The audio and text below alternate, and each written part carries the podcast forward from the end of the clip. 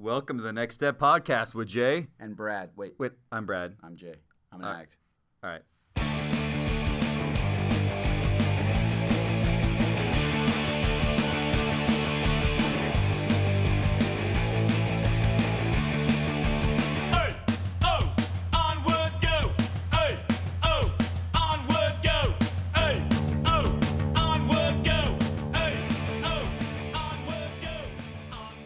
Sorry, we're rolling. Jay, what are you doing? What? I was just uh, warming up my esophagus. Say hi to the camera. What? Hello. How you In doing? our new Brad? studio. But uh, the next step podcast with Jay and Brad. Oh, Brad and Jay. I'm dyslexic. I, alphabetical order, no preference on persons. it, Brad should, and Jay. it should be Brad, like all caps, really big, and then and Jay because Brad does all the work and he started the whole thing. Anyways, go Uh, on. I could do so it what do we? you. What? I have to do a lot, but I couldn't. I wouldn't have all the work to do if it wasn't for you. Okay, I'll go with that. I'll go Okay, with that. Okay, that's okay, good. Okay. So how's your week been? Dude, it's been uh, mm, besides the massive headache I had today. Uh, it's good. It's really good. Life is good right now. We are a week behind on uploading because right. we were interviewed last week by another podcast. Oh yeah, How'd you guys! think If, that went? guys, if you're listening, uh, it was awesome. The Cultural Hall, not not a podcast. He corrected me. It's a show. show, yeah, I- but I didn't it's tell you in that your time. podcast app, so figure that out. But he's a radio guy. He's a radio guy. Richie T. Steadman, Richie's the man. and uh, I've been listening to his podcast for many years. Yeah, big fan. Brad is. I, I'm a yes, I'm a I mean, big yeah, fan. yeah, big fan, yeah, yeah, he's he to- definitely one I listen He's to. every one of your podcasts. Yeah. Yep, One of your shows. one of my shows. He's a show in Yeah. the podcast lineup. It's funny, like they've got all these these the terminology they use in it, which is really neat. Yeah. Um, so they've got a loyal fan base. So I appreciate anybody that's listening to us that so came from so us. So what's going on is that basically so we didn't really say we just started talking about but uh, we got a, a text message back a facebook It anyways was a communication back and forth Yes. from brad to him him to brad um, and we he invited us onto his show last week on friday and interviewed us about the whole program and the and the pod, our podcast the next Yeah. step podcast and He was great. It was cool. It was a cool experience. So if you are a podcast listener, get over to the Cultural Hall and listen to his podcast. Uh, it's on all sorts weekly. of topics It's mostly Mormon news. Yeah. And then they do some sweet interviews. They pull big guests like James the Mormon, like big Mormon celebrities. He's Yeah. an X96 uh, producer.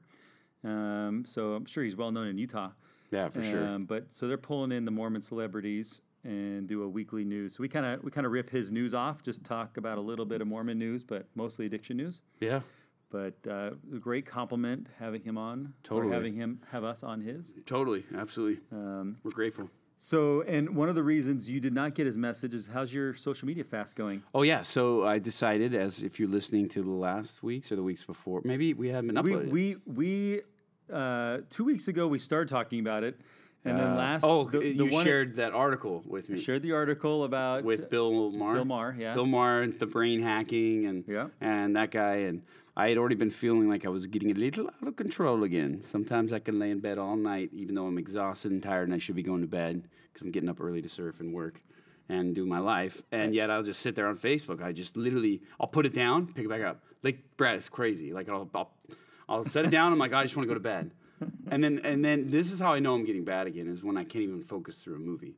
Because I have a like really intense ADD, like real ADD, like where I like if I if my brain's going too much or I have too much caffeine or sugar, whatever it is, or I just got a lot on my plate, I get really weird. And like I can't even sit. I'll like beg Lexi, my wife, to watch a movie, and then we'll start watching the movie, and boom, I'm on my phone, and I tell her not to go, and I look at my phone, like it can get bad. yeah, And it's not that I'm like, oh, what is everyone doing? It's just like habit. It's no different than I think before social media, I was tapping my leg a lot, like I was shaking my leg I'm, a lot. I'm moving my leg a lot. Yeah. But uh, So that is anyways. so. I, So I've been three weeks now off. as I've said, for even the non-addict learning from addicts, like if you can use the 12 steps Mm-hmm. Yeah. to come off heroin Huh. or any other massive addiction, Yeah. you can use it to improve your life. So I've sure. actually cut back quite a bit. Good. So hence our social media for the Next Step podcast Sorry. has been dramatically Lackluster. cut down. Lackluster. Sorry, guys. Trying like to get your wife on it. I know, like, and, and I wish I was even. Everyone g- loves Lexi. I need a detox for a little bit, and then I'll be back on posting all the time and the quotes. And really, I'm just take those quotes from other people because that's how you learn. Is you listen, you shut your mouth and you listen or read. And uh, yeah, and so I took a fast. I'm on three weeks now, and I feel great. And no set time. I could be back. Can I give a suggestion for you that Yeah. I've done? So I've learned from it. I've cut back. I've set specific times to look at I even read that guy's media? article though. If you're if they're listening, the, the I went to the actual guy who did the brain hacking, who wrote Yeah. that book or whatever, and he talked about reprogramming your phone interface. Like, and I did that. I took so I took off less. Look, can you find my social media on that? No, it's good. I'm like way. I don't even know where it's at. So, where, oh, my phone's the one recording. Yeah. But basically, I for a while there that first week because it was really hard. By the way, it's just natural. You go sit down, pick your phone. You're in the waiting room, pick your phone. yeah. Here's what you're gonna do. Duolingo. Oh, that's a good idea. Dude, instead of pick it up, it's right there where my social media used to be. I pop on there and I'm like, here we go. I'm, I, You're learning how to I'm doing 10, language. 15 minutes a day. Oh, how to learn language. Oh, dude, I like that. So how about should that for you? my Tagalog. is is if you are like Jay and I, maybe spending a little too much time on the social media, how about you do some good on the phone? Yeah. Learn, learn another language. I've Duolingo pla- is so awesome. It's free. You Sounds just like an practice ad. it. They should be paying us for this. Dude, Duolingo, throw us down some donations. Yeah. I just Um, play Tetris. What? Go on. Yeah, but l- we use it to entertain. But how about I'm No, trying to first- entertain. I'm trying to entertain for good. Yeah, yeah. Like use it for positive because we, uh, whether we like it or not, this is a part of our lives. Amen. Um, you can't. You can't. It's not all or nothing. so But anyways, that's where I'm at. helps on that. Okay, Three weeks. good. Good suggestion. Have you seen any difference? What's Yeah. So biggest difference uh, present with my. I got three little kids, and uh, they demand a lot of time, and I want to give them time. Uh, but then also when I get home to give that time from a long day, if I'm driving a lot of work, like that's I want to just freaking veg. Like that's the first. Like if I was a football guy, I'd want to sit home right and crack the like you know you hear crack. This is my Pop the top. Hop the top, eat the chips, watch the game. Like, well, I'm not into football. My sports are on only pay per view and surfing, so it's like rare, right? there's a contest on right now? There is, but you know what I mean. It's not like you just go home, turn on the Yes. TV, and you're there. Yes. So it's like, man, I just I would just sit down. So now I've, I feel way more present, and I feel. Oh, I told this to someone today. I have no, I like I have really little anxiety. I feel like my anxiety's gone. What's that? Un favor. Oh, sorry. Un favor. I'm just doing some So- Duolingo okay, while you're Duolingo. talking. Okay, while I'm you talking. were going on a little long. No, sorry. what I'm trying to say, you asked me freaking how I was doing, and I'm telling you, I know I feel less anxiety. So hey, dude, if you have anxiety for no reason in your life, and Go ahead. oh my gosh, this guy, I'm gonna unplug his mic. Un favor. Un favor. I'm gonna smash your phone. Don't ever, don't ever bring that. Anyways, less anxiety. Go on. Okay, what's the news? Less Get to it. anxiety. Oh, um, Get the I news. love it, Jay. I'm just giving you a hard time. Yeah, I know. I don't read any news. I know. And then so people. Here's another thing though. I feel But way out did. of the loop. But you did. The only place you did read news was on Facebook. That's what I'm saying. So now I feel Yeah. real. People are like, "Did you hear it?" I'm like, "Oh Yeah. crap, what?" So I got some things to tell North you. These Korea, all be like, I surprising. hear all these crazy Actually, before we do that, let's talk about. I, we haven't talked about kind of like our listenership. Oh yeah. So just in the last week, um, look at how many countries, dude. 136 countries listened to our podcast last week. Dang. 136 countries. Wow. The UK, besides the United States, you got UK. These are the top other countries besides US. UK, New Zealand, India, Canada, India? Samoa, and Sweden. Um, Wow. And it doesn't list the other ones, but I thought that's uh, pretty crazy. And our top city, what, uh, what state is that? ME. What? Lewiston, ME. What state is ME? Missouri? No. That's in No, wait. ME state is abbreviated. We're looking, we're Googling it. Holy crap. Maine. Oh, Maine. Augusta. Okay, all right. Hey, There's a lot of Maine. listeners there. Wait, little shout out. to- We got a little pocket going in Maine. Dude, that's like a Maine. thick pocket right there. Yeah. Hey, I don't. I don't know anyone in Maine, and if Me I neither. do, then I didn't know you were there. So you should reach out and say hello. Awesome. We got East Coast. Like we got Keep Massachusetts Maine. on here. Wow. Um, but we kind of got a lot We more actually Utah. met. We, this is like we met someone. I mean, obviously, we're not going to say who it is, but he's been listening to the podcast for a lot. He showed up to our local meeting. It's always. It's kind of. That was kind of weird and cool. It's, it's like cool. Like wow. Like he's like, hey, nice to meet you finally. And yeah, I'm and I'm like, whoa, like, how do you know me? I'm like, yeah. the podcast. dude, it's just So- awesome. Man. Like I said, if I was new in recovery and I, my life was in shambles like it was, and I found this thing, it would have helped me a lot. And that's one of the biggest. It's things. humbling and It's awesome. I, have never experienced that. So 56 people just rocking. Um, that was in that one town. Yeah, so, anyways, one little town. it's uh, it's pretty. Uh, There were trying- uh, the reason why I say the numbers. My first meeting had five people, and that's all was there every. Thursday night. it's shocking. I don't think we're bragging. We're just like, holy cow, really? This is awesome. Okay, we'll keep doing it. Anyways, so keep it- Tiger Woods, Oh yeah. So what happened, man? he got arrested. They thought it was DUI. They pulled him over. Look at this picture of him. Look at that picture right there. Gosh, And that guy, Tiger. the, everyone- you compare like the the. Michael Jordan, Yeah, he the. Tiger Wood, like you you compare him, he is. He's the man. and uh, that Let me picture. introduce you to the Oh, ultimate Oh, floor there's a little. little little ad there, but uh, Oh, he's not looking good. Tiger. So let's see if this plays up here. Oh, oh, we got to hit the ad. So, anyways, he was not drunk. He blew a zero zero, but he was on a lot of prescription pills, and Looks like uh, it. He uh, had some recent surgery. Sound familiar? Oh wow. And was out I uh, wonder driving. what pills he was on. Um, well, didn't say. Not that we know so far, but I'm sure the story will come out. Um, Poor dude. So we, the, Dude, this disease it- it- affects everyone. even the greatest, right? Yeah, you could be the greatest at anything. That's the crazy. You know, I think that's it down there. Um, didn't say. They're just breaking news. So, anyways, Okay. I won't go in there. Anyways, you know, other ad- addiction news. It was pretty sad for me. I've been uh, listening to a lot of Chris Cornell, Soundgarden, Audioslave. Yeah. Um, he uh, uh, not overdosed, but he committed suicide.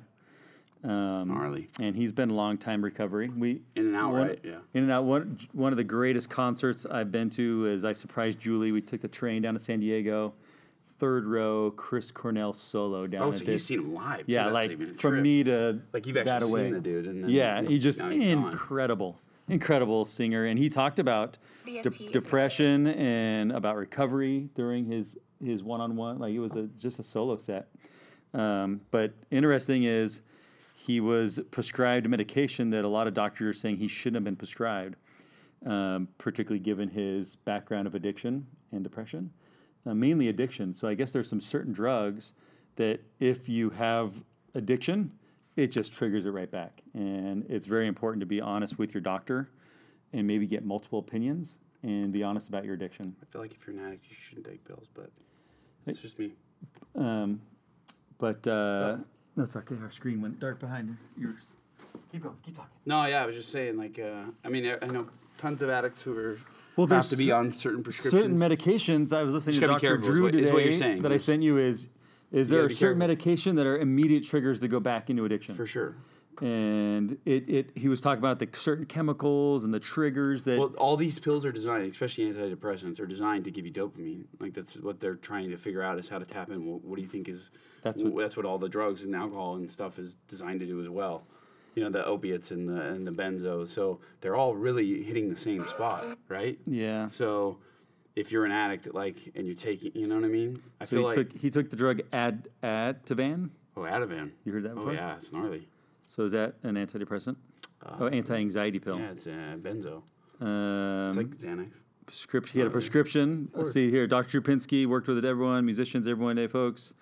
Said Cornell should never have been exposed to Ativan. He said addictive. It's like Xanax. benzoapapi- benzo.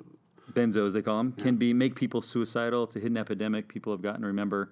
We've getting awareness about opiates, benzos over a long term, periodically, and by long term I mean more than two weeks, are very dangerous class medications and extremely dangerous if you have history of addiction. Because of the addiction, yeah. Like, I mean, even if you don't have a history, you, trust me, you're going to have a history after you start taking some of this. And I've had people come to me and go, because I talk about in some of my shares that, you know, I used to be prescribed Xanaxes and all this other stuff, but, you know, now I live a life that has great days and days full of anxiety. But you know what? I, I don't have to worry about suicide from a pill or, or overdose from a pill or more depression from a pill.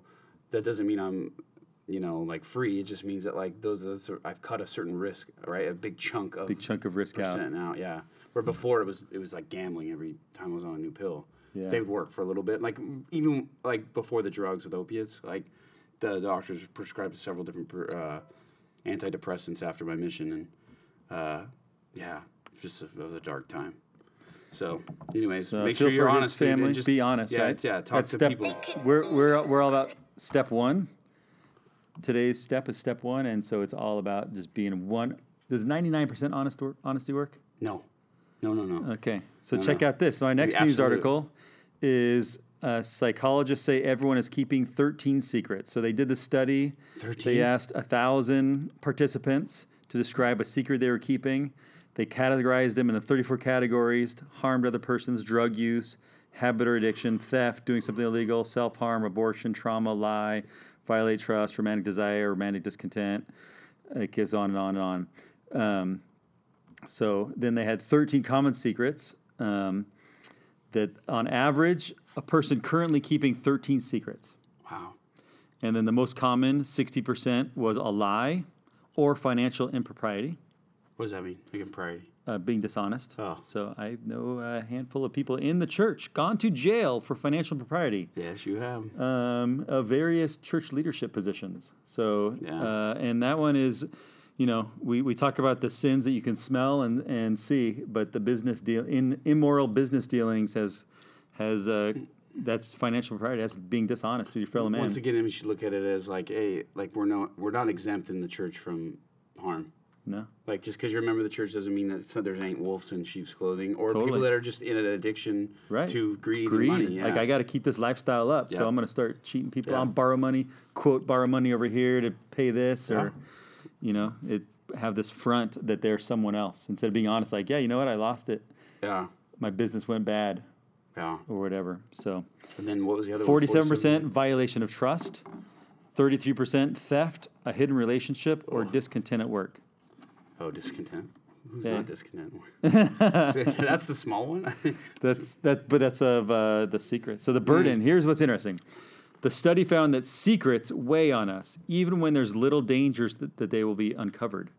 Conscience, wow, like that's just that's crazy. that's uh you know I think a lot of church culture. I, I guess people that are disaffected with the church are like, you know, they think that once they don't believe in the gospel standards, They're gonna be free. they're going to be free of this. they won't feel guilty anymore. Like Um, they're not gonna have. They think that that. What I've heard them say is they think that the conscience that we would call conscience, Mm-hmm. their their spirit or the holy, they think that that was force fed. That's not actually their voice. It was something that was fed to them as a kid. It's not really real. Like, And, and this is really interesting from you because you're joining the church. You didn't have any of I- that. that's this crazy. No Bible, no religion, no church. Mm-hmm. Once, not once, not once. I thought God was an adjective to a swear word, and that was what it meant. And however, as I got older and had more experiences in my life of trauma or whatever it was, or experiences that were negative, I found myself having a desire to pray. How did I have? I, you know what I mean? Like, like I remember there was a couple times where there was like scared moments in my life that I would, I remember praying to God, like, God, I don't know if you're there, but if you are, like, whoa. And then like this feeling of like, uh, I had a conscience for what I was doing, like even though it had never been told to me. It was, I might as well have been a kid in Ethiopia, put it that way. Never heard of Jesus Christ, because which, like, which is refreshing to hear. I think uh, you know, I, you, growing up in the church, you wonder like, I wonder if I have this back just because I was taught since I was a young kid. yeah, yeah. And, and, and that's why I think members of the church love to hear convert stories because I believe that, but I have never experienced what you've said. And so when you share, I'm like, boom, like okay, that that just counters all the uh, the to show you how far off I was from Christianity, I didn't know till 17 that Easter had anything to do with religion. 17 years old. 17 years old. I was at a church and they were talking about the rock and the stone and all this stuff. I'm like, what? And then my the girl I was dating at the time looks at me, I'm maybe 16, 17, and she's like, wait, you tell me you didn't know like Easter? I'm like, I I thought it was about the eat like The Easter thought that's something you do when you're a little kid. I had no idea about Christ. Thanks, like, dude, I just I didn't I didn't And know Christmas. and the missionaries didn't do a brainwash spell on you. No, man. nah, dude. It, it was it was uh, it was it was as real as the stories you read in the Book of Mormon. Like I felt like we're in the Old Testament. Like I like yeah, I like Moses' story. I've always liked that story because like he, when he learns the truth about who he was, so you can look at Yeah. it as like when you hear the plan of salvation. Yeah. You're like, well, then I just want to strip this like life off and be, find out who I'm supposed to be. That's kind of like what it was like. It's awesome. Yeah. Well, back to Anyways. 100% honest. Yeah. Um, That's interesting. the interesting study. These psychologists, who, who I'm sure are not necessarily God fearing folks, maybe not, they found that secrets weigh on us. And that is the truth. That's true. I've heard in a meeting that you're only sick as your darkest secrets, or sick you as your secrets. Measuring the frequency of mind wandering into one's secrets, the study found that people dwell on their secrets on a more frequent basis than when they are actively concealing the secret from a person or group of people. Wow. So meeting afterwards. Yeah. You're thinking about it. So just so that's why number one step, get honest. Get, those honest. secrets Yeah. out. Yeah, and then the fourth step, you just dump all that. And the fifth Yeah. step. But so so first step is we're going to talk about it in your share, but just being honest with you're an addict. Totally. And um, I'm, secrets and lies that go into your wife, You- bishop, however it is. you mentioned I think Parents. Uh, we're going to hear it later about your share about. Uh, you know, I'm Jay. I'm a son of God. I'm Jay. I I'm wouldn't admit that I was an addict. why?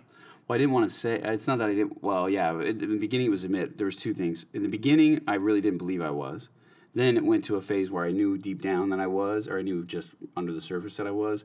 But if I ever said that out loud, like if another human heard me say that, like my wife, wife's parents, family, then they'd have leverage on me. And then that means I can never manipulate them again because I gave them ammo. I gave them the tool, you know, right? Like I Yeah. gave them, I like, I showed them my weakness, and I was like, I needed these pills. Like I had a prescription for these things. Did it, I had a prescription for 300, but I was taking 900. Do the math. Yeah, like yeah. I was stealing them from other people, and getting them on the So, streets. so by admitting it, that's being honest because then you gotta you gotta accept the ramifications of that Yeah. and accept maybe changing. Yeah, I did. Ch- yeah, it went back to like when I joined the church. I remember telling Heavenly Father if He told me it was true, like really told me, not like a feeling. Like if He told me that it was true, I told Him I'd never quit. I'd do whatever it takes to, whatever He wanted me to do, right? Serve or whatever. And that's how this is. Is like you have a lot of fear in the beginning. I heard someone say tonight that if I say I, I'm say I'm an addict or if I come and do this, that well, what does God have in store for me? It's scary. Like, what am I gonna? Because it's an unknown. You know what the it's other unknown, is. Yeah, it's more the fear of the unknown. There's studies on that. Too, we, we church culture we kind of we kind of tease i don't know we don't verbally tease but we kind of chuckle under our breath like i'm a sinner like the born again evangelical yeah. like i'm born again like Yeah. i'm a sinner But I wish we took it a little more. but that's really what it is we're saying it i'm a sinner i'm an ad- like In- in- yeah i'm sense- surrender and i'm surrendering In a sense, So- sometimes they take it so li- like they say it so much, it, it's almost like it's lost its meaning. But I feel like we could say it a little bit more. i agree church, we yeah. come we can come together say it a little less we need to say it a little more Yeah, yeah. You don't need to and say it yet- on the street corner, but like you need to, like some some Mormons, right? All of us, right, need to uh, admit that hey, like we're just because we got the restored gospel in life does not mean we're don't need grace anymore. Just because we have the, you know what I mean? yeah Like I've Well, arrived to or or that we're tempted or, or whatever, or whatever, yeah. We have tough We've days, talked about all those things, weaknesses. millions of things you could be. Anyways, So- that's a good study. Um, well that, news, man. that's it for news today Thanks. We'll now turn the time over to our facilitator, Jay, for the sharing portion of the meeting. I'm Jay. I'm a drug addict. Drug addict. Get that out right. A drug addict. I'm on drugs, Tylenol. But um, had a headache all day. Um, honesty, step that I could not even comprehend, let alone live by, let alone commit to living by. Five years ago, when I first went to my meeting, four and a half years ago, there was just like I was so in denial about who I was as a human being and everything that goes with it. And there was just uh, Xander was there at my first meeting, took me there, and uh, I I argued the whole way there like that I wasn't a drug addict like he was, or I wasn't a drug addict like the people in these rooms, or I wasn't you know I was special. I, I needed these these prescription pills that I was abusing, and I needed this and I needed that. And it was this person's fault. It was God's fault. It was whoever's fault. And there was just so many lies, and uh, it was so thick that there was no way it was going to just go away in one meeting, and it didn't. Um, I went to that meeting, and I, I don't know if I felt anything besides more anger, you know. And and I lied to myself the whole time I was in there. I was on drugs probably when I was there, and um, but you know later as I kept going back, kept going back, when when I read this today, you know, fast forward now, um, four and a half years later, I realize that this is me in so many ways. I started taking drugs when I was younger, before I was a member of the church, because it was the thing. Like it was a way for me to connect with other people, to feel like I was special or in, and I felt like I could be accepted. And um, that goes with other behavior because that just that's just what I thought everyone did, and that's how I was going to be accepted. And if I didn't do it, I'd stand out. So I didn't want to stand out. I wanted to be in. I wanted to feel um, appreciated and accepted. But then, when I found the church, I put those things away, and I thought it was good. I was like, I got the gospel, I got the spirit, I got the, priesthood. I'm going on a mission. Like my life's going to be. I'm rewriting my history. Like you know, I'm, it's going to be a new life, and I'm never going to ever go back to those things and uh, lay down those weapons of war, and I'll never pick them back up. And I had that every intention of that being the case, and I'll never forget. As I've said before, I had an illness on my mission. Um, I had to have surgery, and I had, kept having these headaches reoccurring very bad. I had cysts that had formed in my sinus cavities. They were going to do sinus surgery, and this doctor had prescribed me. And I'd never been into prescription pills before that. I'd never taken one for a high or anything. And um, I didn't even know what they were. I didn't know the difference between hydrocodone and all the stuff I know now, unfortunately. And uh, I, I just I remember him saying, when you have pain, God gives us modern medicine. You take this pill. Like you know, I told him, I was like, ah, I don't, I don't want to have to like take something to make me tired. He's like, "It's you- you'll be fine. Like you, you take this, you'll be fine. And sure enough, he was right. Like I took it and I wasn't tired. I didn't have any pain and I was fine and I was more than fine. In fact, like I thought I was Superman. Like I was a super missionary, and like it took my pain away that first time I took it, and it was it. It's like a, it's like a, it's like a Dare commercial, like when you're a kid and you see it, and they're like, you do it once, you're hooked, like a, like a, literally like a hook, because I was hooked. It was one of those things where it was like, it awoken my being, like you know what I mean. It took all the physical pain that I dealt with for a long time, headaches, you know. It took emotional pain away. It took all these pains away, and uh, all I had to do was take a pill and I had endless supply. You know, I, in the beginning, you know, one lasts a long time. You know, it was probably high the entire 24 hours off of one little pill. Later, I had to take handfuls, and it wouldn't even get me high for 10 minutes. But uh, so like it says, this book is me. Like this book is me. Like I felt like whoever wrote this is me. You know, like they they were following me and they were writing this stuff down. And when it when I was finally honest with myself and I went to read these things personally, it's like, man, how do you know me? Like how do you know me? it was so refreshing because when I was finally humble enough to read these things and be real about it, you know, like not just read it because someone else was watching, but read it for myself because I want to become better uh, as a better person. Uh, I was just like, man, this is so freeing to know that I'm not the only one because I don't know anyone who wrote this. I don't know them by name. I don't know who they are, but I, they know me, and that means that there's someone else out there that's like me, that has the same physical, mental, spiritual weaknesses that I do, and they also have a lot of the same strengths. And uh, being honest took a long time, but I'll never forget when I first, uh, in my uh, maybe two or three months into it, but I remember finally saying, "I'm Jay, I'm an addict," and I meant it. Like I was like like I meant it. I think I cried when I said it right in the beginning of the meeting. And before that, I'd always say the stupidest things after my name. "Ah, I'm Jay. I'm son of God. I would say the dumbest things, man. I was so foolish, like so bad. I like you guys don't, I don't even know. I was so full of it, and I finally, and I would, you know, it's funny because I've seen people come and do that. And I'm like, I just remember where I was at, and I have, I have nothing but hope because I'm like, dude, I was there too. You know, I, if I can get out of my lies, then you can too. Uh, but I remember when I said I was an addict, and I meant it.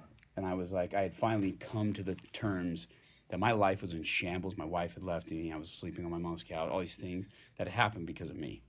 And it wasn't God's fault.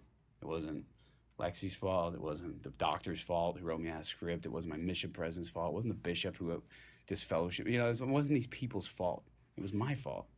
And that was okay. And that God had a plan for me if I would just surrender. And I heard in that same meeting in San Clemente that, you know, when you surrender, you don't lose, you join the winning side. Think about that, that's true. Like when, when an army surrenders the other one, the other one's obviously won and got them to surrender, right? Well, in this meeting, when you surrender to this group, you're now part of people that are living their life in a sober manner and are giving back to their families. They're not taking anymore, they're giving. And they're not perfect, but they're trying so hard to live each day in amends for their history. And that's the side that you're joining if you come here. Whether you've already been on this side and you left and you came back, it doesn't matter. Like you're here now. You're back. You're surrendering to this side. I promise you, you're joining a team that has your back. There's people in this room that I know that if I picked up the phone, they would answer in a heartbeat and drop whatever they're doing personally in their life and would be there for me and my family. And I don't think you get that in life until you give back. And uh, so if you feel kind of alone, surrender and join the team, join the winning side. And, and honesty is a very freeing principle, and it's not one that you just do once. I, I learned that in this program that there's other things that I had to get honest with. It was a progression. It's a progression. It's an eternal principle, meaning it's never ending. I still have to get honest today about a lot of things, and uh, it's freeing when I do. It always is. It's never a big bad thing. It's always a good thing. I'm grateful that we have newcomers here. I'm grateful that we have same faces here. I'm like I'm, I just can't wait to hear your guys' shares. I really, I live for these shares. They keep me going. And I say that in the name of Jesus Christ. Amen.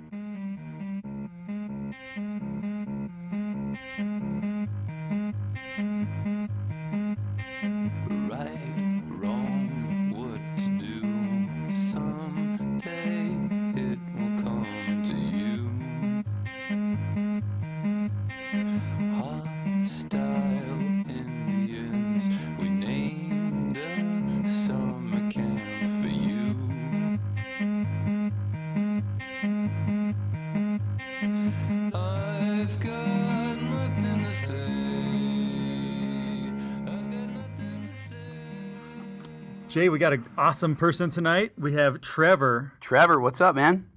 How's it going, guys? Man, this is great. Where, where are you at, Trevor? I am in Salt Lake City, Utah. Boom. All right. The motherland. The mother, the mothership of the Mormon uh, hub. I love it up there. I lived there for a while. Lexi hates it. My wife hates it, but I love it. She hates Salt Lake. No, she hates Utah? Utah, just in Okay. general. But she's uh, I, She's from Tehachapi. I know come on. it- she's from an area that's not even like It's Southern like California. Utah. It's yeah, it's like she's like desert, mountains, snow. Like I don't know why she didn't like it. I loved it. I love Salt Lake. I love the whole atmosphere up there. Yeah, Anyway. me too. I love it. How I you been- couldn't leave. Yeah, I would say you're born and raised there. Yep, born and raised. Went to school at BYU and just couldn't leave. Nice Wh- man. Why are you on a podcast that talks about addiction recovery? Yeah, what brought you here? Um, I am a sex addict. Oh, nice. Nice. Yeah. Nice. Yeah, that's good. I know. Because you're a sex addict. Let me No, no, guess. In what's- recovery. What's great is because he said he He said it. admitted. Yeah, he admitted it right there. So, so did so you reached out to us through our social media page. How'd you find out about our podcast? Yeah, how'd you hear about the podcast first? Um, my wife actually introduced me to you guys. Oh, sweet. And how'd she hear? Um, she's always on the lookout for good podcasts, especially like recovery stuff. Yeah. Okay. And so I have a pretty long drive to work every day, and so I like listening to different recovery podcasts. And she found you guys, and I started listening. Wow. Oh, shout out to your Good wife. for your wife, She's yeah. awesome. Yeah, no, we we were when I first got sober. I just started kind of listening to podcasts, um, uh, some non-church ones, and I didn't find any that like really clicked with me. I think uh, I was trying when I first got sober, as I mentioned before, to like kind of not go to the secular meetings like AA and NA. Not that I had anything against them. I just I was already so lost in the church that I was like, man, I need I need to just stick with what I know and and and believe. And I the, luckily the church had a meeting down here, so I was just going to that. And I I remember looking online, I couldn't find any church ones, and so I just didn't look again. So where did you? When did you discover that you were a pornography or pornography or sex addict? You identify Um, as a pornography or sex addict? Yes, Both. it is both. Okay. So, I mean, sex addict is just a broader term that kind of encompasses pornography and you know whatever else. Um, but yeah, I'd say I first realized it when I was probably 14 or 15. Actually, you realize like this is a problem. Yeah, I actually I remember this is like a very clear memory for me. I remember fasting in ninth grade Uh, because I, I knew this was something that was just messing with my life and I wanted to stop. And I had faith that you know Heavenly Father could could heal me, could stop it. And so I remember fasting during school one day, and a couple people asked me about it, like why I wasn't eating lunch, and I just you know didn't really explain why. But I mean, from that point in ninth grade, I knew I knew there was something wrong, and I couldn't I I couldn't stop. Did did you come clean to a bishop at that time, or in your teen years? Um, I did a couple years later. Um, my addiction progressed a bit, and so I started acting inappropriately with uh, with a girlfriend, Okay. and went and talked to the bishop. And he had a he asked a really interesting question when I told him, you know, I'm you know I messed up with a girl. He's like, okay, well, when was the last time you looked at pornography? And I was like, uh, um, You're like that has nothing to do with our conversation, I didn't mention anything Yeah. about that. yeah, right? really, yeah, that was the first time I realized that there there was a connection there, There's that it wasn't just, yeah, No, no, I don't know how old you are, but um, I grew up in both Jay and I grew up in California, where, um, and I'm a little older, but like pornography wasn't super readily available when I was a kid. Um, probably more relevant, Jay, when your generation. Yeah, the internet. We just got our family computer, and within like three years after that, I was on there just with dial up, trying to. My friend had showed me, hey, if you if you type this in, I didn't even know how to use a computer. Like it was just starting to be normal that people had computers in their house. So were you in the uh, age where it was uh, magazines and you know That's how it started. stores where they, you know, some dude had it, but Utah may not as prevalent as as other places. Yeah, like or, here at the what he's trying to say is here You had in Orange County, like every liquor store that used to be everywhere, right? There's not as many down where That's we true. live anymore. But but, like, a but, like, kid's they not were cruising down- into a liquor store. Yeah, but like in Lake Forest where I grew up, like they were right there in your face. You go to the counter to buy gum, there was like pornography like Oh, right okay. there But on could the you counter. buy it? You couldn't get it. no, but like you better believe we were trying to steal it Okay. whenever I could. Okay. How was it like for you in Utah? Um, definitely nothing like that. Like in most of the grocery stores, they have like these little plastic covers for like the like Cosmo and those other kind of web or uh, magazines. So they they do a pretty good job of like keeping that away from kids. Oh yeah. But like one of the big things for me when I was young was just like the Sunday newspaper ads. Like Really? you can flip through those and, and see a couple pictures of like women in J- underwear. The J.C. Penney underwear ads. I used to steal my mom's Victoria's Secret uh, magazine. She heard like the catalogs that would come. They'd be like, "Where are those?" And I shouldn't be laughing, but anyways, they were under the bed. I was like eight years You old, had it. Oh, wow. eight or nine years old. Like I was just Yeah. like fascinated by like girls, like from a young age. So I get it. Yeah, So you, So that's it- cool that you say the correlation because like I'm yeah that's you go You in had a there good you, bishop. Yeah, yeah. good bishop. That's a good question. So where to go from there? So you he, he, you you know how does that go from there? You answer and say well, actually yeah. It was like, well, it's like you know a couple weeks ago, and he just talked to me about it, and I mean, he said, you know, the best that he he knew. He's like, okay, so you know, next time it happens, I want you to memorize a scripture and say a scripture in your head, or I want you to sing your favorite hymn in your head until that until that thought goes away. And I was like, sweet, okay, good to go. And so I tried that and didn't didn't help. failed miserably. Yeah, it works for you know the time that I'm reciting that song or that scripture in my head. Yeah, but then what And as happens soon as you stop? It's like Yeah. yeah, it comes back. I think that's uh that's a part that I've learned is the those things work for uh, like I'd say little things, you know, but addiction is you gotta it's got means it's got a, a grasp on you, and Yeah. praying, reading a scripture, singing a song, They're part is of recovery, but part of it, but that's not powerful enough. It's not a power enough tool to weed it out. Well, would, Would that- would, would you you agree with that? this, Trevor? Like, because I, I, I get what he's saying is like when you've already opened that door. Like maybe if, if some of us, it talks about in the AA book, the big book of Alcoholics Anonymous, that if some of those people in there uh, had quit in their early years of drinking, maybe their disease wouldn't have gotten to that progression. I think it's the mm-hmm. same thing with sex or pornography. If maybe that first or few times I looked at pornography, like actual hardcore pornography with friends, maybe if I didn't go home and look at it myself, maybe it wouldn't have, you know what I mean? But as soon as I opened that door and then joined the church six, seven years later when I was 19, it was very hard to shut that door. It's like Yeah. like the tool like those tools work for me. Like I'm hanging out with my number of friends, they pull out a pornography magazine or video. Mm-hmm. I'm like, wow, that looks pretty good. That looks appealing, enticing. But then I quickly like, dude, you know, Yeah. hope to call me on a mission, sing Yeah. the song, I'll go skateboard outside. it gets the thought out of your head. It got it did. It worked for As a me. kid, yeah. It worked for me. But What was it like for you, Trevor? So you're 14, you go in there with the bishop. He tells you to do that, you try, you fail. Did you just go into hiding mode at that point? Because a lot of guys do that, where they don't Oh, talk for about it. Yeah, like I mean, it felt good to go and confess to the bishop. Like I felt that relief, and you know, he talked to me. I felt super motivated, and then I tried and it failed. Like it didn't Yeah. work, and so I felt worse.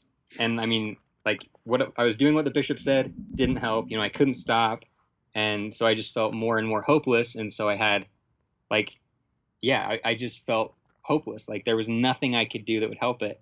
And so yeah, I just isolated. I wouldn't. I stopped. I stopped telling people. I And mean, then- the only person I really told was my bishop, but it it wasn't working, and so it was like, so what's the point? So did after a while you just stop telling him, and then you like you then graduate through Young Men's? What goes on? Do you go on a mission? How did that work? Yeah. So um, I I would go and talk to my bishop every once in a while about it, Yeah. but not not a lot. Um, but yeah, like I mean, went through Young Men's, graduated high school, uh, went to BYU. Um, I had to confess some things to my bishop before I could go, so I did leave Worthy. Um, but I mean, the addiction didn't stop. Like on my mission, it, it didn't stop. I didn't ever um, look at pornography on my mission, but I served in South America and there was porn everywhere Totally. like everywhere. And so I didn't have to look for it. It was shoved in my face. And so, I mean, those two years were brutal. Like the shame was so bad. And like I never told my mission president. And And when you so say shame, real quick, so when you say shame, because maybe someone's listening to this that can relate to your story. So are you saying like when you're out there, you're seeing this and you're kind of like fantasizing about it, not necessarily obviously taking it home and looking at it, but like Mhm. because you were like, man, I wish I could get my hands on some of that when no one's looking.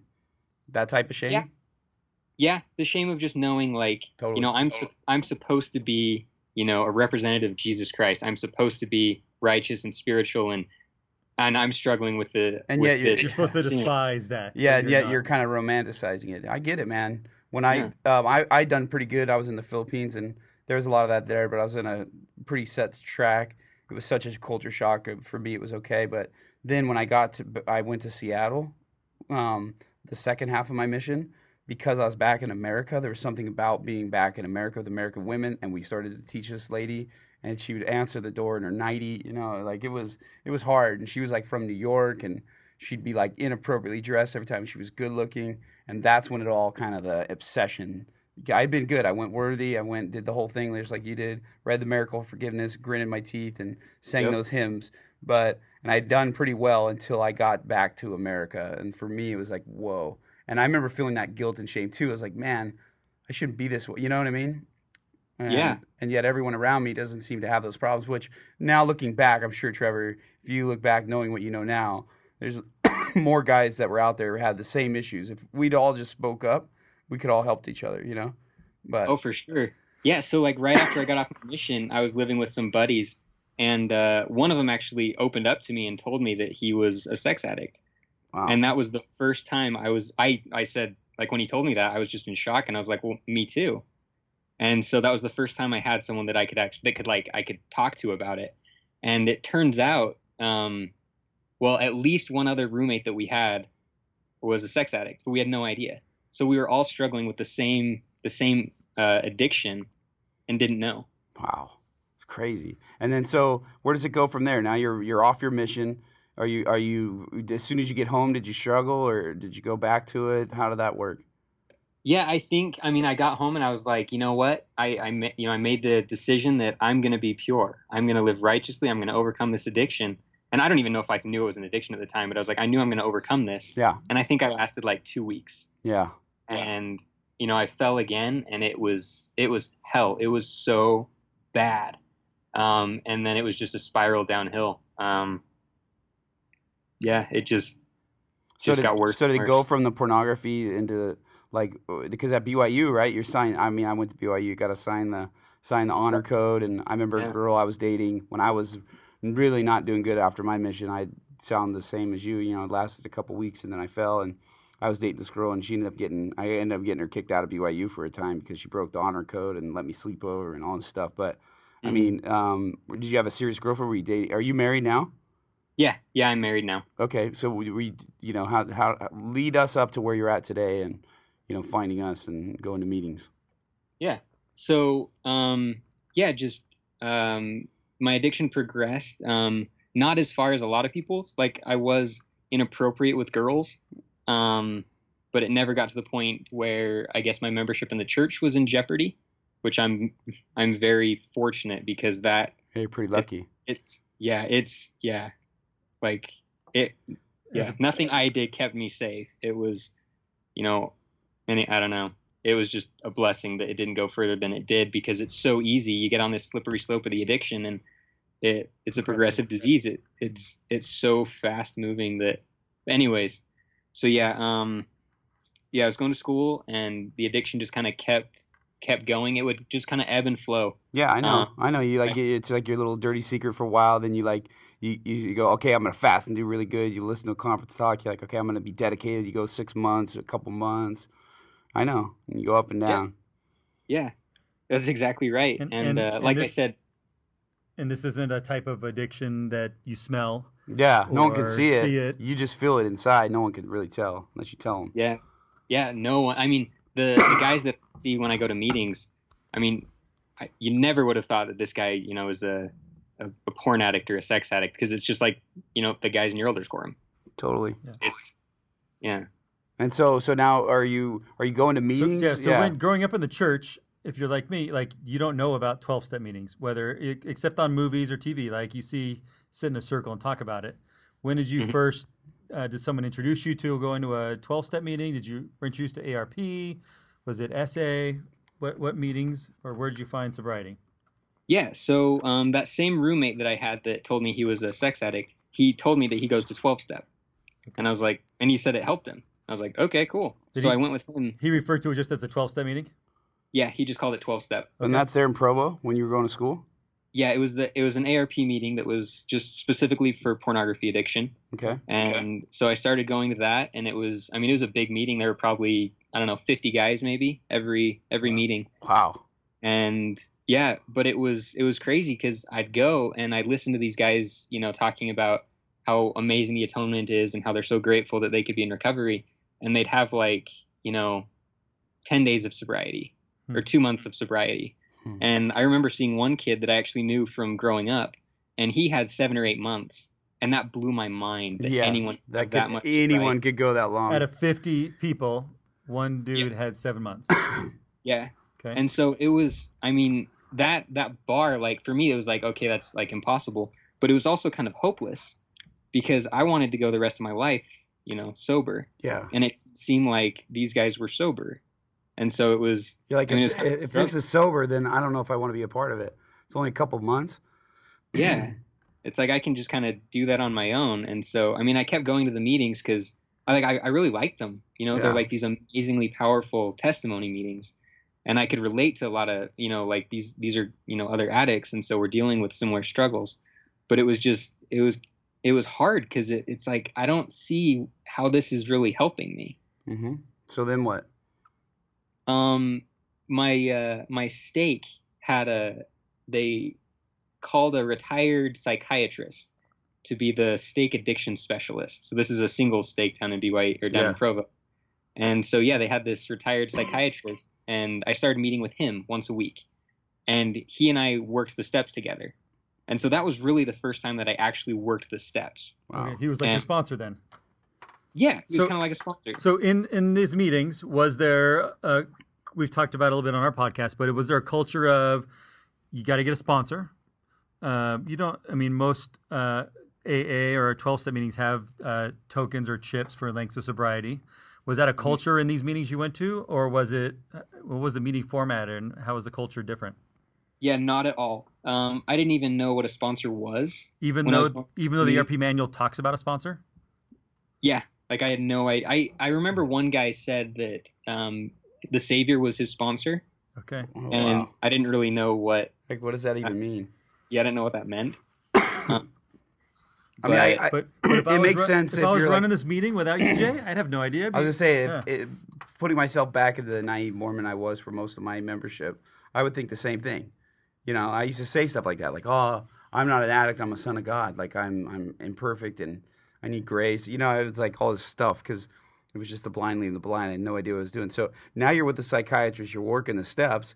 Does that radically change your recovery at this point, or yeah, I feel like it did. Um, so yeah, I met with him for 12 weeks, and I, looking back, I understand that he didn't really understand the 12 step program either, because I he told me like, "Okay, you, you graduated." oh yeah, yeah, there you go, you're And I was excited because I mean, it, it was awesome. Like working with him, like working the 12 steps was great, and then I was done. So it's like that's the greatest thing ever. You don't have to keep working. You're you're just done. I wish it um, was that easy. Yeah, me too. but turned out it's not. That's not how recovery works. And so I, you know, I slipped back into my addiction a little bit. Um, but right about this time was um, I had started dating my now wife, and um, I was open with her um, pretty early on. Uh, we were on a pretty awesome. drive, maybe a month or two into into dating, and she she asked me if if this was something that I struggled with, and I I opened up and I told her that it was. Um, Wow, that's pretty amazing. I don't think I've ever. the blue. I only know one other dude that like told his wife, you know, when they were dating. Yeah. Well, she, yeah, I wanted to be honest with her, and um, I definitely downplayed it. You know, it was something that I struggled with. Like back in the day, like it was in the past. Yeah. Oh, for sure. The past being, you know, like two weeks ago. Oh yeah, yeah. Okay, so But- like, a little bit of a half truth there. Yeah. Yeah. So how'd that go? um, it went well. Um, it was actually really hard for her because she had seen how this had affected some of her um, loved ones, some people that are close to her, how this addiction could affect them. And so she had actually promised herself that she would not get involved with someone with a pornography addiction. Hmm. And it was it it was really hard for her to to kind of overcome that. And but part of it, I mean, she was very open with me. She's like, you know what? I- You know, I, I respect you for telling me. I'm grateful that you did. And like, she basically said, you know, this isn't going to be a deal breaker for me if you always work recovery. Did she But use that? as- Did she use that terminology? Was she that familiar with it? Um, she was pretty, she was pretty up on it. She's pretty good at research, and so I'm guessing as soon as she learned, you know, this was something I struggled with, like she started reading books. She started, you know, looking up blogs and things like that just to learn all she could about it. Even when you were Um, dating? Yeah, while we were dating. Wow. Remember, his wife's the one that's a podcast listener and That's like right. listens on, so she's the researcher. Your wife's hardcore. We need to have her on here.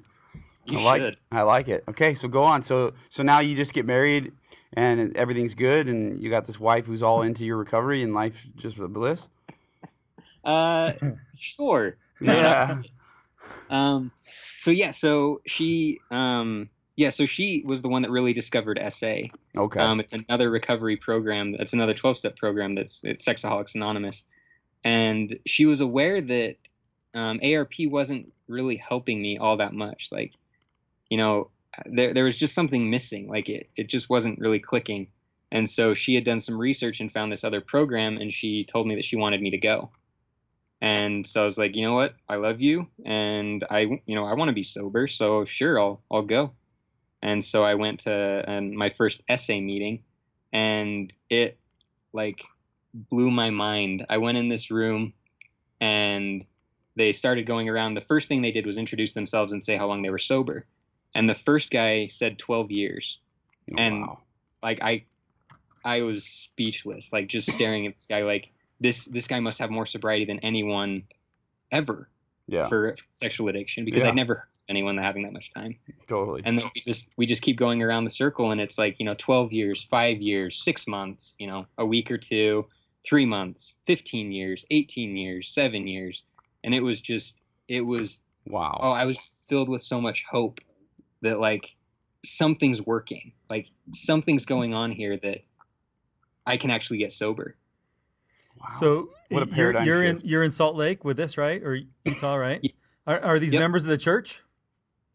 um some of them Okay, so like my Uh, mind's reeling of like that's hopefully we can change culture in the church of like those guys need to go to an ARP meeting and change the culture there. yeah You know, get the gospel on top. I, I'm a I look at the twelve steps of SA, AA, NA. That's like a, a awesome Pentecostal born again church. Like they got ninety percent of the truth. Let's just overlay what they got with the gospel of Jesus Christ. Um, and and I think that's in our down here, Jake. Correct me if I'm wrong, but guys like you and James and some of these other long term that've been to AA for many years, they bring these the traditions and the culture of what has worked yeah. in to- those 12 step meetings and that's where we're able to see success and the, the mormon culture doesn't know we have this manual that's awesome obviously written by someone who understands the 12 steps totally. from a and a but then it's administered by dudes like me who are Never trying to run been- it like yeah. a sunday school and elders quorum class Totally. Yeah, I mean, to be honest, for those of you who listen, I've been to one AA meeting my entire life. However, I have you indoctrinated yourself with I AA. indoctrinated myself. Yeah. So once I realized, so once I've obviously I- more, I've been to more AA You've been probably been to more AA meetings. I've only I've only been to one AA men's meeting with my friend Xander, who's been on the podcast. He took me when I was new in recovery, and for me, because I'm a convert and um, I could easily be this whole other person. That when I'm around other people like that, it, it, it could just. Anyways, I could fall back. I could see myself starting to smoke and drink and coffee and coffee like, and cigarette coffee and cigarettes. Like those little things, swearing, having females in there too. You know, if it's not a men's meeting, what if I hook up with one of those? women? You know, because I was a sex addict too in my mind. And I'm like, I'm just an addict to everything, right? I identify as an addict, but like that encompasses the whole thing. And uh, so I was really nervous. But once I learned that all this program, all the ARP manual came from AA, then I just I read everything I can get my hands on in AA, and then that's where I learned the history, and that's where I became. It's crazy because I quote it all the time, all these quotes. But yeah, the, the, luckily the guys who were running the meetings when I went were hardcore AA guys as well, or NA or SA or you know CA, which is Cocaine Anonymous. So I mean, and that yet they were still they were going to those uh, secular meetings, right, outside of the church, but they were still coming and supporting the local. Yes, because this was one of the only meetings was on Thursday night in San Clemente, so they would support it. And gosh, imagine if I didn't have them as my foundation. I don't know. I for sure probably wouldn't have made it. You know, I would have had that same experience you had. That, that's a message I, I think you're trying to say is, and for those listening, if you're uh, in long-term recovery, get to a freaking meeting. Yeah, go, get out go there. help. Don't hide your don't hide your recovery in a bushel. And if you're in a secular meeting, awesome, keep going to that. But show up to the ARP meetings support because your local church meeting. yeah, Like the church needs you to grow. Yeah. I mean, you agree with that, Trevor? Do you feel like that's part of your life now? Yeah, totally. Like I mean, I went a long time without going to the ARP meetings because Yeah, I because you found all those light. strong- Yeah, yeah. Yeah, it was like all these old timers that are like legitimately like these old guys that have been sober for 20 years. Like it, it's so awesome to go. But I realized, like, I mean, there are there are guys in ARP that were struggling just like I was. Mhm. That don't like they don't like there's something missing. Like they need to have a sponsor. They need to have some of the little cultural things that don't seem like a big deal, Why, but they give you so much hope. why, why is that? Because uh, uh, I'm working with another group leader, and they haven't had those traditions. The sponsors, you know, they same thing. Like we don't have a lot of people with recovery, and I'm like, great. Well, we're who's the longest guy? Who's sponsoring? Who'd you sponsor? And it's just mm-hmm. that culture's not there. I'm like, well, that's why it's not it's not working. Why why was that for you personally? Why do you think that sponsorship and having a sponsor and having going through the steps with a sponsor made the difference for you? So I feel like so I'm I'm big into like climbing and hiking and stuff like that. Okay. Um, I do a lot of hiking in the winter, and when you're breaking trail in the snow, um, it's so hard to be the first person to to set the route, to set the trail. Like breaking through that snow is so hard. If you're the second person, you can follow those footsteps. It's way easy, and you know for sure, like okay, if I follow my leader's tracks, I will get to wherever he is. And that's just like the analogy that always just sticks in my head. Like I have to have someone that's that is where I want to be. And so having like being able to follow the footsteps of my sponsor, like I'll call him up with a question or like a struggle or something, and all he does is share his own experience. But I know that if I do exactly what he did, I'm gonna be sober. And even if it's not what I would normally do, like you know, he might react to a, a situation differently than I would. But I know that at least if I follow his example, I won't act out. I'm not going to relapse. I'm not going to lose my sobriety. And so it just gives me a path to follow. And so like, you know, being able to work the steps with with someone that's already like really worked them and like lived recovery, it just like it it lets me see um kind of where I'm going. And it's also really helpful to just have someone that knows what they're talking about, you know, be able to like walk you through some of the like trickier steps. Like step 4 is like super daunting Totally. and then you have a, a sweet sponsor who's like you know going to crack the whip a little bit or give you sympathy or whatever whatever you need um, it just makes it so that you can actually work the steps and you can get out of it what you know what heavenly father wants you to. Because if you're if you're left to yourself and you're an addict you have a you know a sick brain you're going to justify all sorts of stuff. You're going to come up with all sorts of excuses. And you're really at least in my experience i was not able to find real recovery trying to work the program by myself Amen to that. Don't you feel like too when you were talking, I was thinking too, not only with the uh, walking you through the steps and how to do it or giving you what you need. I feel like a lot of times being a sponsor, being a sponsor myself now, um, and I look back into how my sponsor sponsored me when I'd call him full of excuses and justifications, or even just confessing things. You know, he was so good at breaking the shame cycle. 'Cause I feel Mhm. like in the beginning, an to like find that hope, right? Until you find the hope, which is that's why it's step two, right? Like, so I admitted, right, just like you did it a long time ago. But like, until you find hope, you really can't really work the other steps. You can do them, but um, you'll maybe do them half-heartedly, or you maybe you may do them with not full in with all this intent and, and really believing that it will change, right? Because without Yeah. hope that you can change and and that you are a decent person and you know you have strengths and weaknesses, which you find out later in these steps, and you're just like everyone else, but and I feel like at the beginning, like even now, I feel like a lot of times when people call, like all I do is just help them not feel shame. Like all I Mhm. doing is just trying to tell them, like, hey, dude, I get it. Like I'm, I, I'm, I and many others, and I share detailed stories about my own life, and then I'll share stories of other people's without saying their names, and just you know, hey, th- I know this guy that did this, and I know this guy that did that, but look at look at where they're living now. Look at where their life's at now. And I feel like all I'm doing when I'm sponsoring people is I'm I'm pitching them hope. Like that's all I'm doing. Like I'm in sales in a career, so like I'm I'm a pitch man. That's what I do, and I'm good at it. But I feel like with this, like a lot of times, yeah, dude, there is some technical, like you said, where you're like teaching them how to maybe walk a certain way, or like probably in the climbing analogy, like what to do here and how to put your hand here and your footing here. But for the most part, in the beginning, like first six months of recovery, it's a lot of shame cycle, right? You're trying to break. Yeah, for sure. And I mean, that's still something that, like, totally. I mean, um, like the main things I'm working on now, like, I, lust isn't a huge issue for me anymore. what I'm learning is there's so much underneath that that I still have to deal with, and like the 12 steps works for all of that, like all those character defects. Um, so whether it's you know resentment or fear, or anger, you know, getting annoyed with my wife, which Yep. is a big struggle for me. Like I can call up my sponsor and be like, you know, just like vent to him, and he'll just he'll just start laughing at me. Yeah.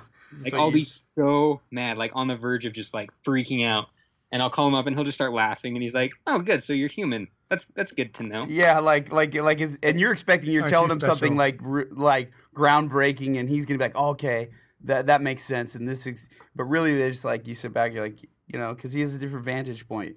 You know, Yeah. for for those listening that aren't eh, that don't go to ARP meetings, um, we have a lot of that don't. We, we in the church we we talk about going to any part of the country or world, and the church is the same, right? We speak a different language, but the, the the culture of church is the same. Yeah, And what's amazing is we've only been talking to each other for like 10, 15, actually 31 minutes.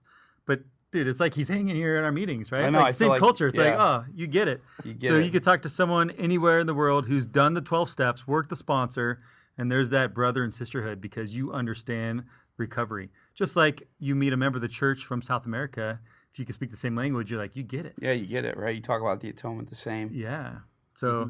that's it's really cool hearing you because it's like you're saying the exact same things that we hear in our meetings and But it also and it, it brings to light truth. It brings light too, though, that like you're saying in the beginning, that some of these meetings are like we had someone show up who had to move from our local meeting, and now that this person's in another area and it's not very far; it's only an hour away, and the meetings are just not what they could be, unfortunately. And you know what I always when I hear that when people say that or I hear your story, I think about what um, I didn't have any complaints for sure. In fact, I was diehard our our local meeting, and uh, that was because that was it. That's all I had. I had this one meeting on Thursday night that I went to, and it saved everything. It's changed my life.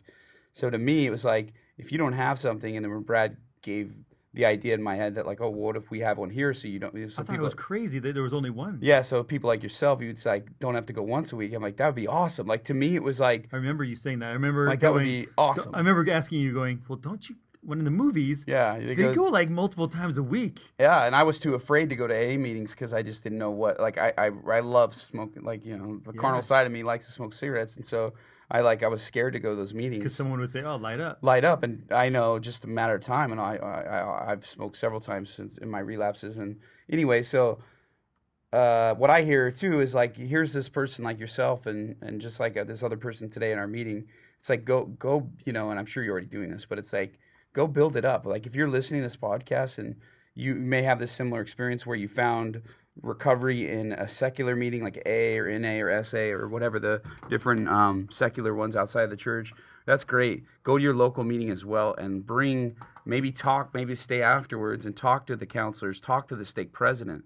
You know, sometimes the leaders they don't know what they're doing either and it's not their fault it's just they don't have experience in it but you can tell them what your experience is your hope is right and your faith which is the 12th step and tell them like hey listen this is what works in in meetings outside the church and in other church meetings i may have been to and you know what, what do you have to do to change But here's the you, you don't even need to go to the stake president level because they're, they're not they don't really yeah They're not- just the bishop level right Or- not even that. You just go well if if a meeting i'm saying if exist, you don't exist It doesn't exist. So if a meeting exists, if you're going to meetings and they don't have sponsors, a culture of sponsors, um, you, I mean, one of the things how we, one of the things I've done and you've done too, Jay, is when we go speak to wards and I and someone comes up like, "Hey, I think what you're doing great. I've got ten years sobriety." I immediately go, "Why Brad aren't you coming? out. Why aren't you coming to our meeting?" Yeah. And they're like, "Well, I got dealt with that in the church culture." Is like, "Well, I got, I took care of that ten years ago." yeah i buried my weapons i'm good And I'm like, baloney, you need to get here because people are dying because they need your example and support. Get here.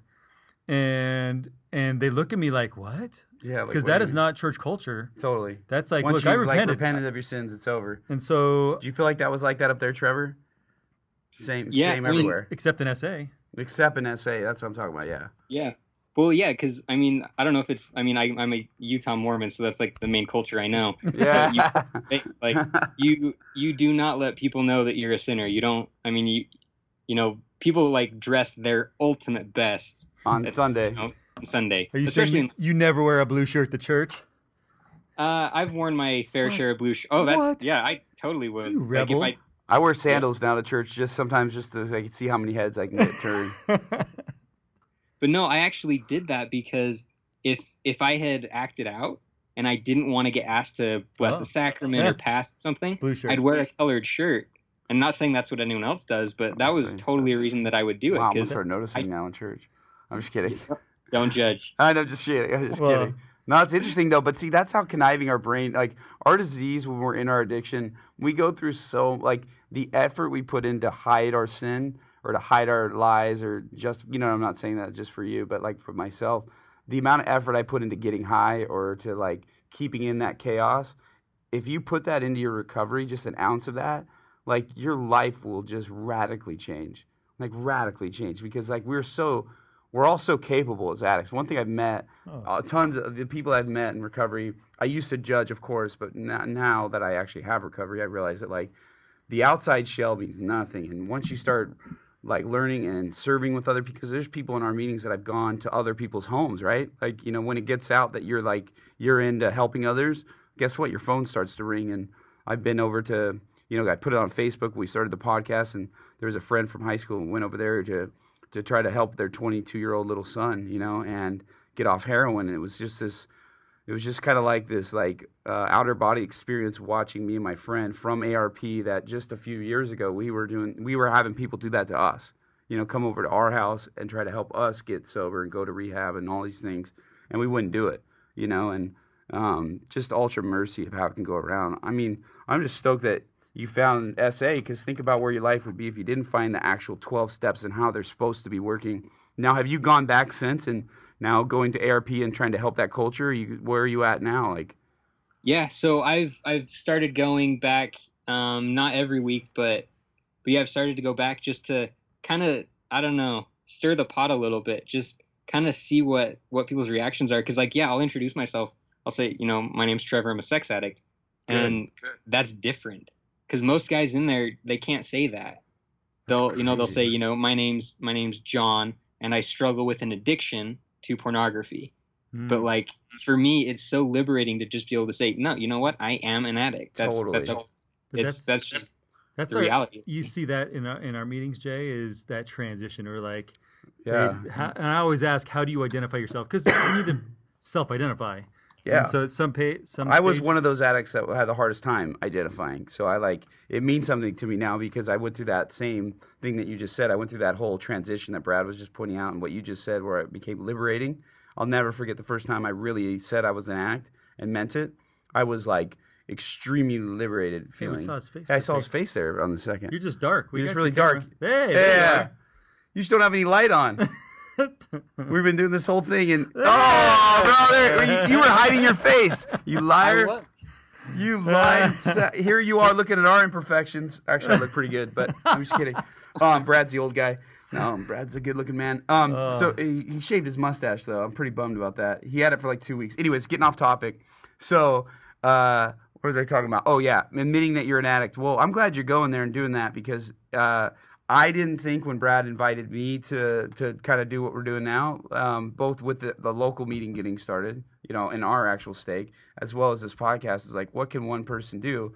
You know, part of my shame cycle, right? I was like, you know, I I have already. I don't. I can't. You know, not, it's nothing I'm going to do. It's bigger than me. Well, you're right. It is bigger than me. And Heavenly Father, though, works through us. And um, you'd be surprised what one person's testimony on a weekly basis right? Weekly basis. Like you're going to your ARP meeting weekly and sharing that you're an addict and talking about these recovery principles, the real ones like sponsorship, the step mm-hmm. work. And if you share those things, eventually you'll, You'll be surprised. culture. So yeah, you'll I promise you you will. Because then someone's gonna come up to you afterwards, hey, you keep talking about sponsor. What the heck is that? And then before you know it, you got one person you're sponsoring. And then before you know it, you got two people. And before you know it, that oh. person does steps and they go sponsor some, you know? Well, and testify like mm. go open up the manual and say this is based on the 12 steps of AA. This is we follow what AA is. We just put the gospel on top of it. This is what AA does. Yeah. This is what SA and this is, does. and this is why it works. Yeah. So, um, Dude, that's huge, man. Yeah. You you have a, I don't like this. Like every now and then, I heard. I heard you say that's is that why you turn the light on to get honest, or what? You Yeah, I'm shedding light on my life right now. there you go. Okay, man. Well, hey, I'm going to commit you right now to go weekly if you can. Obviously, I understand we have family. You have family and kids, right? It's it's hard, but going weekly is how But you. isn't there meetings like uh, like all over the place oh in yeah, Utah, right? Utah, right? A little easier. There's a ton of ARP meetings. Yeah. You have no excuses then. You just got done I- testifying, no excuses, justifications. Yeah, that's true. Ah, you don't like this. He's looking away. No, uh, no, I think it's good that, and what I'm trying to say is, Trevor, just like you've, I mean, just talking to you, I could tell obviously that you get the program, you get how it works. You're not a newbie. You're, you're someone that is is well versed in the way you explain your recovery, you the way you um, you put it all into the analogy of the climbing and having someone in front of you. If you took all that and what you're doing now is a huge step because I mean this is being aired across the world, right? And we actually have I can't believe still to this day that how many countries are listening and we don't even know the I don't know a soul in that country or state. But the point is is imagine what you could do in your local meeting as well. Because Yeah. that I mean seriously when we started this meeting here in, in Laguna Niguel, I was like, man, if just one other person comes besides me, Brad, and my wife, then I'll be stoked.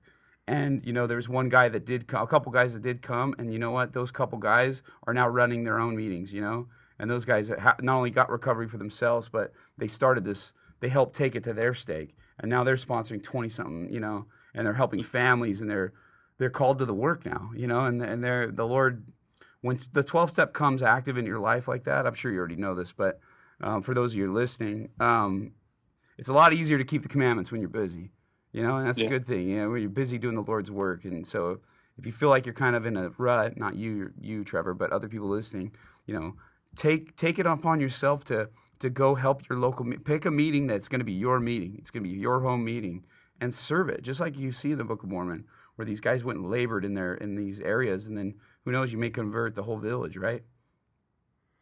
Yeah, This- for this sure. Is, this is the modern mission field. It's and you get a and you get to go and Even in Utah, you get to be in the mission. Yeah, that, like you, when you go to California, you say we're moving to the mission field. We got interviewed on a podcast pretty recently. Did you hear that on a show? Uh, the, the, the, Cultural Cultural Hall? Hall. Uh-uh. Okay, so there's. Have you ever heard of that? It's there in Utah. It's a guy you from. listen to X ninety six radio. Yeah, I do. So uh, Richie Steadman, he's the producer, I guess, of the morning Oh, show. yeah.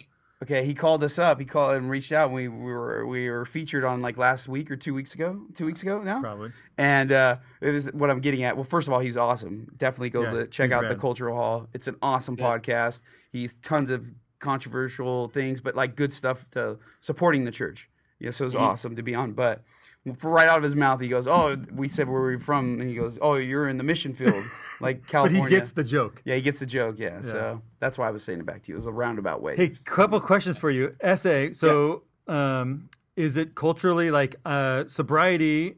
Typically, is from drugs, alcohol. Is that a term that SA embraces as well? Sobriety acting from out? acting out. Yeah, so sobriety the I mean the SA meetings that I go to, they have a very strict definition. It says um, sobriety is no sex with self or partners other than one spouse, and progressive victory over lust. Okay. Ooh, that's awesome. Yeah, say that again, so people can hear that. What is the definition of sobriety? Yeah, give the definition of sobriety because I feel like, like you said, there's a lot of people listening. Yeah, so it's um, no sex with self or with any partner other than one spouse, and progressive victory over lust. And Oh. so that that second one, the progressive victory over lust, that's the real recovery. That's real sobriety. Because not having sex, like that's, I mean, uh, that's one that's one step. But progressive victory over lust is where you know you're you're not checking out the girls running down the street anymore. You know, you're not glancing at the the models in the billboard ad. You're you're not looking for those little lust hits that that feed the addiction that build up until you end up acting out. Little, You little drops a- of dopamine. romancing the Yeah. the you, you mentioned romancing Romant- romanticizing. Yeah. like the drug or the pill or the Or the girl, smoke yeah, or the like- girl. yeah, yep. Just- Um, And then you mentioned about um, some of the uh, a weak area for your meetings, and I've seen this in a few is where people when they share, they share their testimony of Mm-hmm. A, B, and C instead of sharing. The purpose of sharing is about the step, either the step that was shared about or the step that you're working on Yeah. and and these are step meetings. So each week's a different step. So we either talking about that step and how that if, how that relates to your sobriety, or you may be working on a different step and you share about that step, as opposed to saying your testimony of the church or of some gospel principle. Yeah, definitely. Like, I mean, one of the, uh, for me, one of the main reasons I want to go is because I want to hear how this is working in other people's lives. Totally. And so if if you know we're I don't know you know pick a step if you're going over step one you know being being honest being powerless recognizing that you're powerless over your over your addiction. Like being able to hear someone that's you know in recovery or even someone that's struggling like if if I can go to a meeting and listen to someone who's like maybe they just relapsed like the the pain is so fresh like you can just feel the the pain the the the sorrow the shame that they feel. Um being able to hear that and knowing that they're like you know what I screwed up so bad. But I know that you know as I apply this first step as I admit my powerlessness then you know I, I'm going to be able to get back on track. Like that's so powerful. And You'll so be- being able to like hear discussions on the steps being able to hear how people are applying them or how they've how they've blessed them but like tying it back to the steps. And i mean i do love when people talk about like you know incorporating the savior and how you know the the power of the atonement things like that. Like that's i, I love hearing about that. But like when i go to meetings like i need to hear like some more kind of substantive stuff of "Okay, what can i actually do? Like what can i actually do to make sure that i'm not going to open up my laptop and look at porn? Yeah. and it's it's not just thinking about the savior. What you know, are there's there's got to be some other steps other other things i can do. What are some very practical things that you do? Because uh, I I was talking to a gentleman tonight, and um, he's like, "I can't actually listen to your podcast because I don't have access." I'm like, "You got an iPhone 7?" He's like, "Well, no, I don't have a bunch of apps on it. My wife has control, and so I listen when she let when she plays the app." What are some very practical things? Um, like Jay, you mentioned you you don't go to an AA meeting because of the cigarettes. Like you just know that you you have different limits than I have. Yeah. And what are some pract- very practical limits that you have placed that some, and I know some dudes probably are not willing to make the sacrifice you're saying, and they're still living with their addiction, and they have excuse A, B, and C. But what are some practical things that you can't, that you choose not to do, that help you live in sobriety? Yeah. So, um, uh, okay, the first thing that popped into my head was actually, this is my cell phone. It's a, it is a smartphone. Um, I had a so, um, I had a smartphone before I started dating my wife, and then when we were getting engaged, she asked me if I would give up my smartphone because it's so. I mean, there's porn right here. Yeah. You know, if you have internet access, it's two seconds away, and so she asked me if I'd give it up, and I did. And so for I don't I can't think of how long it is, but um, hey, you went dark was- again. yeah, my light just turned off. Oh. I like Um, looking at you. I know. I felt like I was actually talking to you. But uh, So you gave up your smartphone? I And gave then- up my smartphone, and then um, for Christmas this past year, so I've been sober for you know a few years now, um, and for Christmas this year, my wife gave me a smartphone because she she's building up her trust. Yeah. But thing is, um, it's an iPhone, and so I don't have a search engine on my on my smartphone, and that's just, I mean, it it sucks a lot of the time, but it's you know it's keeping me safe. It's also keeping my relationship with my wife safe. Um, I also have a filter on my computer that I don't think it ever really gets triggered, but you know it's there. Um, Do you I use social go- media? Do you use Facebook, Instagram, Snapchat, anything like that? Um, I have a Facebook, and I got on it to message you guys. Um, that's about it. So I don't I don't use social media. Um, A lot of guys Uh, talk about that being a uh, trigger. It's been a trigger for me Oh. in the past, for sure. You should see. Just I run the. Uh, I'm on the Instagram page for the Next Step podcast. I've seen more porn just because of that. Oh, People oh, wanting to be our friends. Oh, it's like, like- fake accounts, right? Those Yeah. those hook accounts that are trying to like bait you in. Yeah. yeah, it's it's crazy. So like yeah, and I I don't surf the internet anymore. Like if, if I have to look something up, then I'll I'll look it up. But if I'm just like bored, I don't just like randomly cruise through the internet because that's way dangerous. Yeah. Um, What up, Another movie- thing- What up, movies? Going to movies or watching movies? Um, I let's see. My wife and I went and saw a movie called Tim Timmerman. Uh, it was pretty much a local movie. I don't know if it got released Say, anywhere only, else. only airing in Utah, probably. Never heard Yeah. of that. But but so okay. So what we do is if we're gonna watch a movie, we'll use a filter on the movie. Okay. So my wife will you know she'll log in and she'll check you- out the movie, see what's going to be in it, and she'll what do you use? rid of- Because CleanFlix or whatever got taken Oh, you, away. you're, you're talking about like looking it up prior, like a review before. well. you said a filter. So Oh. she'll check. Uh, she'll go to like IMDb.com Yeah. because they get pretty clear details of you know Of if why it's rated, yeah. swearing. Yeah. Um, but there's also there's a company called VidAngel. Yeah, is that still Huge- going? Um, no, Okay, VidAngel was awesome. yeah, they're in litigation and hopefully it settles in VidAngel's favor. Yeah. Um, but Hollywood doesn't but yeah, like 'em. so that's that's how we would watch movies is filtered because it's it's just not worth it to me to like be exposed to. I mean, even like quick little glimpses like that are. I oh another thing, I don't watch TV. That was super hard for me. Like when we got married, we just didn't get TV, and it was way hard because I love. Oh, there's so many TV shows that I love watching, and a Mhm. lot of TV shows are okay, but commercials like I don't know what's gonna come up, Hmm. and so I just stopped watching TV. Dude, you're very devoted. You're very hardcore. But but I Jay, like you do the same thing though. Totally. Like you self like um Yeah. you, you go get an uh surgery.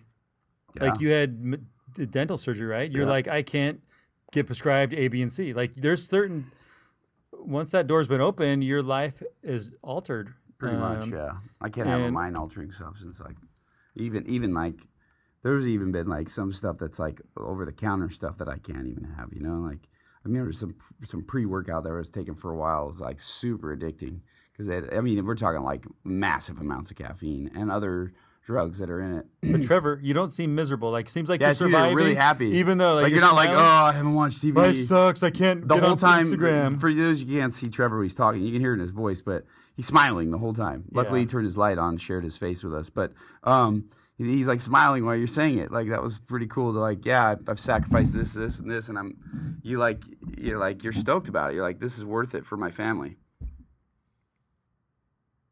did it freeze oh our internet froze All right, technical difficulties. We're back on. We're back on. Okay, so what I was saying, Trevor, I don't know where I cut out, but basically I was saying you sacrifice all these things and yet you're really happy. That's awesome. So if, if any of you guys are listening and you want to get into recovery, but you're like, oh, I don't want to get off the internet or I don't want to have fun. Trevor has gotten off everything. You pretty much live like a modern day monk, but yet in the world and not of the world, and I love it. Oh, did you see the picture of him hiking in the snow? No, that's the cool part. Is like you're like man. most people, most addicts think like, oh, I'm gonna have to like live in this shelter. You know, I'm gonna be bored. Like you look super happy. Like when you, Well- yeah. Anyways, go on.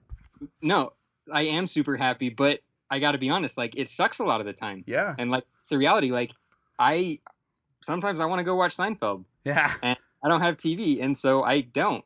And it sucks. And like But you're sometimes I willing just, to sacrifice, right? What sucks? What sucks worse? Have being married Oh. or not?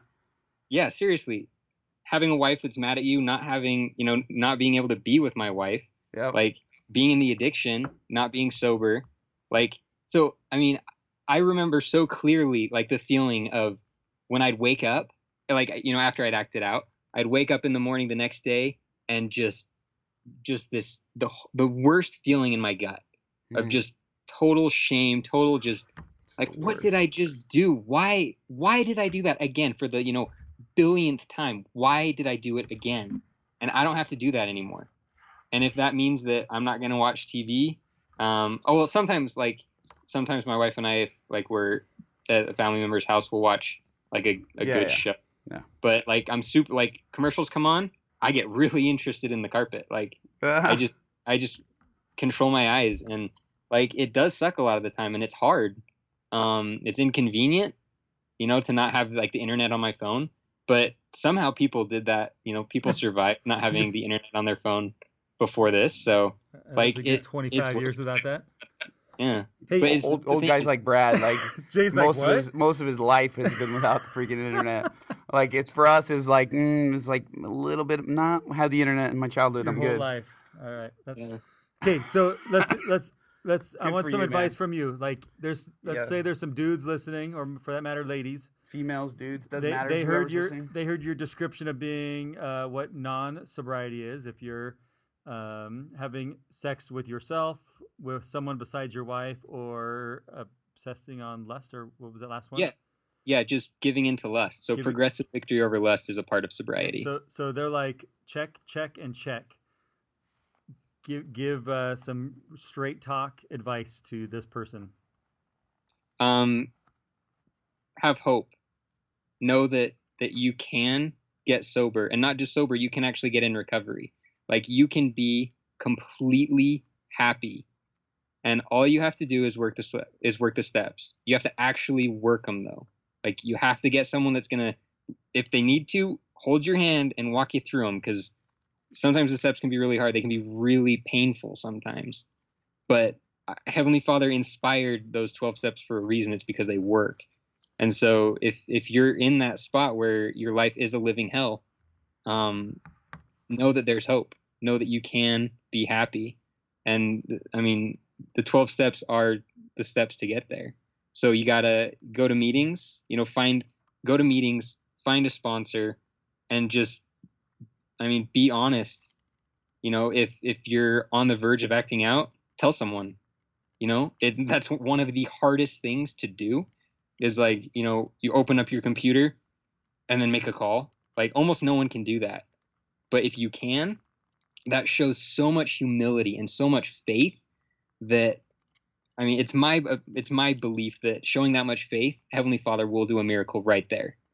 And you know, if you if you reach out to someone, you call someone, you're like, I'm I'm gonna act out like right now, and you just tell them, like, sharing that is so powerful, and Heavenly Father's gonna bless you and help you if you can be humble like that, if you can be honest like that, and it's super scary, but that's what it takes, and it works. Like it's crazy, it works. So I mean, yeah, go to meetings, get a sponsor, work the steps, and be honest and just it's going to be scary it's going to be painful at times but you're going to be able to be happy and that's like that the scripture says men are that they might have joy like that's why heavenly father I mean, that's why that's one of the reasons why we're here is to be happy and the ri- you the, the the rough times are worth the reward is what you're saying, right? And how's For the sure. relationship with your wife now?